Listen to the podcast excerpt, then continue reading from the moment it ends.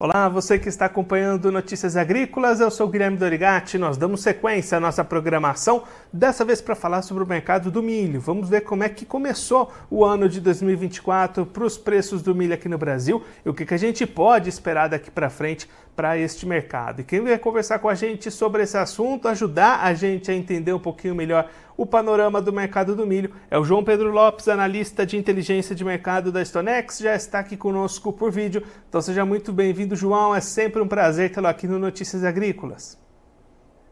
Boa tarde, Guilherme. É sempre um prazer participar aqui do seu programa. Queria agradecer o convite por, né, para voltar aqui. João, já no final de 2023, os preços do milho começaram a ter uma recuperação aqui no mercado brasileiro. Né? E nesse começo de 24, essa primeira semana, os preços continuam tendo uma melhora na Bolsa Brasileira B3, por exemplo. O que, que tem ajudado a alavancar um pouquinho esses preços, João? É, justamente. Então, comparando né, com o finalzinho do ano passado, os preços aqui no Brasil continuam com esse movimento de alta e ele pode ser justificado principalmente pela preocupação com a oferta aqui no Brasil. Né, o, a safrinha, a segunda safra de milho, que é responsável pela maior parte da nossa oferta do cereal, é, por mais que ainda seja muito cedo para confirmar qualquer coisa em relação à produtividade, já tem certa preocupação. Né? A gente viu um atraso no plantio da soja, isso traz certo receio em relação à janela de plantio para safrinha, né, porque, enfim, seu desenvolvimento já ocorre num período mais arriscado, com atraso. Pode ser que jogue né, esse desenvolvimento para um período ainda um pouco mais arriscado. Então, o mercado já tem é, tido certa preocupação com o desempenho do, do cereal. Né? Algumas previsões um pouco mais de longo prazo já mostram ali um mês de março, abril, um pouco mais seco que o normal, então, o mercado já, já tem precificado essas questões.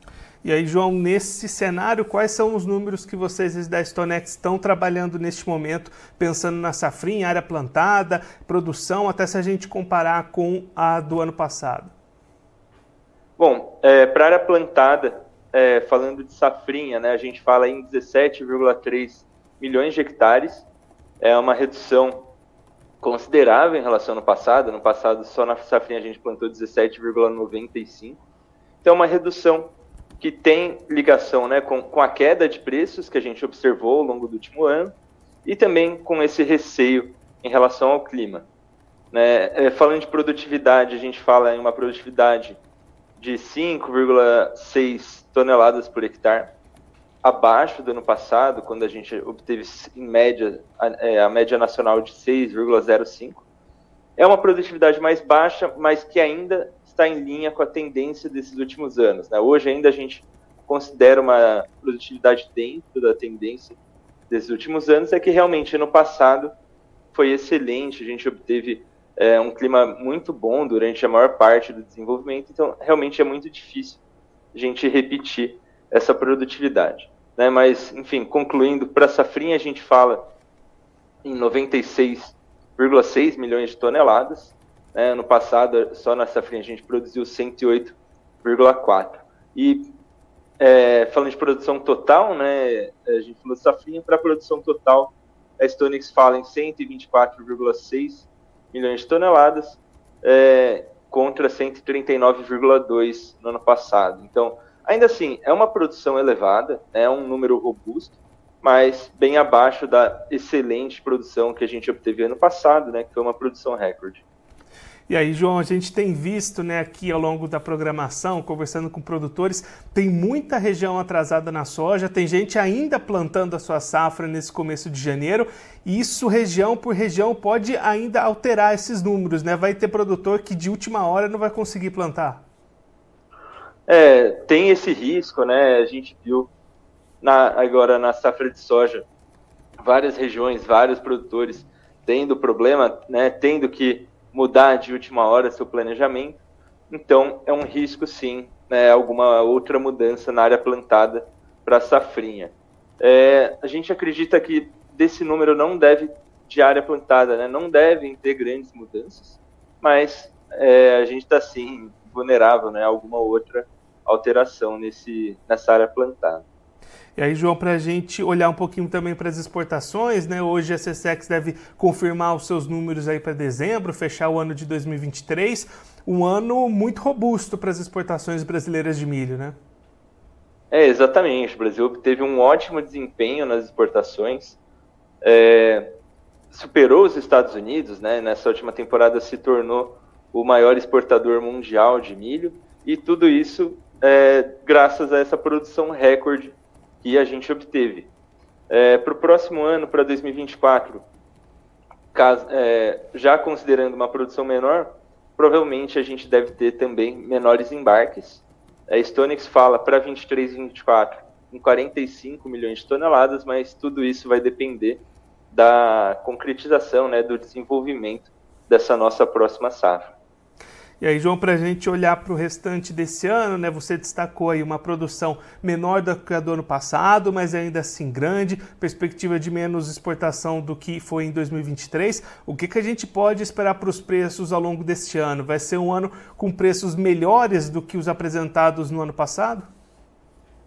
A gente acredita que, é, pelo menos falando de mercado doméstico, deve ser um ano um pouco mais favorável em termos de preço. A gente tem essa preocupação é, com, com a oferta local.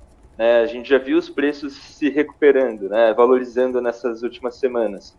É, por causa dessa, de toda essa incerteza em relação à produção brasileira. É, e caso, enfim, a gente venha apresentar algum outro problema de safra, algum né, condições não tão favoráveis que acabem impactando essa oferta, pode ser que o preço tenha espaço para aumentar mais, né? tenha é, espaço para atingir patamares mais robustos. Só que, enfim, tem diversos outros fatores, né? A gente ainda tem, sim, uma grande preocupação pelo lado da demanda. É, ano passado, o mundo esperava, acho que uma demanda um pouco mais fortalecida por milho, enfim, por diversas outras commodities, acabou que é, talvez tenha vindo um pouco abaixo do esperado. Para esse próximo ano, a gente tem certa preocupação. É, os Estados Unidos, por exemplo, é, tem apresentado embarques bem menores do que o mercado esperava, né? não tem tido uma procura tão grande pelo milho norte-americano, então isso leva, levanta algumas question, alguns questionamentos é, sobre essa demanda. Mas acho que de modo geral é a tendência assim, de preços um pouco melhores esse ano do que o que a gente tem observado, que a gente observou no passado. João, muito obrigado pela sua participação, por ajudar a gente a entender um pouquinho melhor essas movimentações do mercado do milho. Se você quiser deixar mais algum recado, destacar mais algum ponto para quem está acompanhando a gente, pode ficar à vontade. É, queria agradecer o convite e sempre lembrar, né, quem nos assiste, que o mercado extremamente volátil e imprevisível. Então hoje a gente tem alguns fundamentos apontando para esse direcionamento, né, mas enfim, a, amanhã pode mudar completamente. Então, sempre é importante ter toda uma gestão de risco, né? Para, enfim, conseguir é, ter um desempenho financeiro é, desejável. João, mais uma vez, muito obrigado. A gente deixa aqui o convite para você voltar mais vezes, a gente acompanhando as movimentações do mercado ao longo de 2024. Um abraço, até a próxima. Muito obrigado de novo pelo convite e até a próxima. Esse, o João Pedro Lopes, analista de inteligência de mercado da Stonex, conversou com a gente para mostrar como é que está o mercado do milho aqui no Brasil neste começo de ano. Mercado que começou a ter recuperações nos preços no final de 2023. Essa recuperação se manteve nessa primeira semana do ano e a expectativa do João Pedro Lopes é de um ano com preços melhores do que os de 2023 para o produtor brasileiro, principalmente em função de muita incerteza com relação à oferta de milho do Brasil neste ano. As projeções, as expectativas já são de menos área plantada, menos produtividade, menos produção com relação ao ano passado, e tudo isso tende a manter os preços mais sustentados ao longo deste ano para o produtor nacional. Como ponto de alerta e de atenção, João destacando as preocupações com a demanda internacional, que pode entrar no jogo e de repente mudar um pouquinho essa dinâmica que aponta para tendências de alta nos preços, mas é claro, isso vai precisar ser acompanhado dia a dia ao longo de todo o ano e a gente vai fazer esse acompanhamento aqui para você ter todas as informações que estão mexendo com o mercado do milho no Brasil e no mundo. Agora, antes da gente encerrar, vamos verificar como é que estão as cotações do milho nas bolsas neste momento. Começando pela bolsa Chicago CBOT, você vai ver aí na tela milho caindo lá em Chicago nesta sexta-feira. Contrato março 23 vale 4 dólares e 62 centes o bushel, queda de 3,75 pontos. O maio 24 é cotado a 4 dólares e 75 centes o bushel, perda de 4 pontos. O julho 24 tem valor de 4 dólares e 85 centos o bushel, perda de 3,75 pontos, e o setembro 24 cai 3,75 pontos e é cotado a 4 dólares e 88 centos o bushel. Agora a Bolsa Brasileira B3 você vai acompanhar aí cotações em alta nesta sexta-feira, como o João Pedro Lopes explicou aqui para a gente agora há pouco. O contrato janeiro 24 sobe 0,48% e é cotado a R$ 72,79 a saca. Março 24 vale R$ 77,57 a saca, elevação de 1,20%. O maio 24 é cotado a R$ 76,17 a saca, elevação de 0,42%. E o julho 24 vale R$ 73,61 a saca, alta de 0,14%. Agora eu vou ficando por aqui, mas a nossa programação volta daqui a pouquinho. Notícias agrícolas, informação agro-relevante e conectada.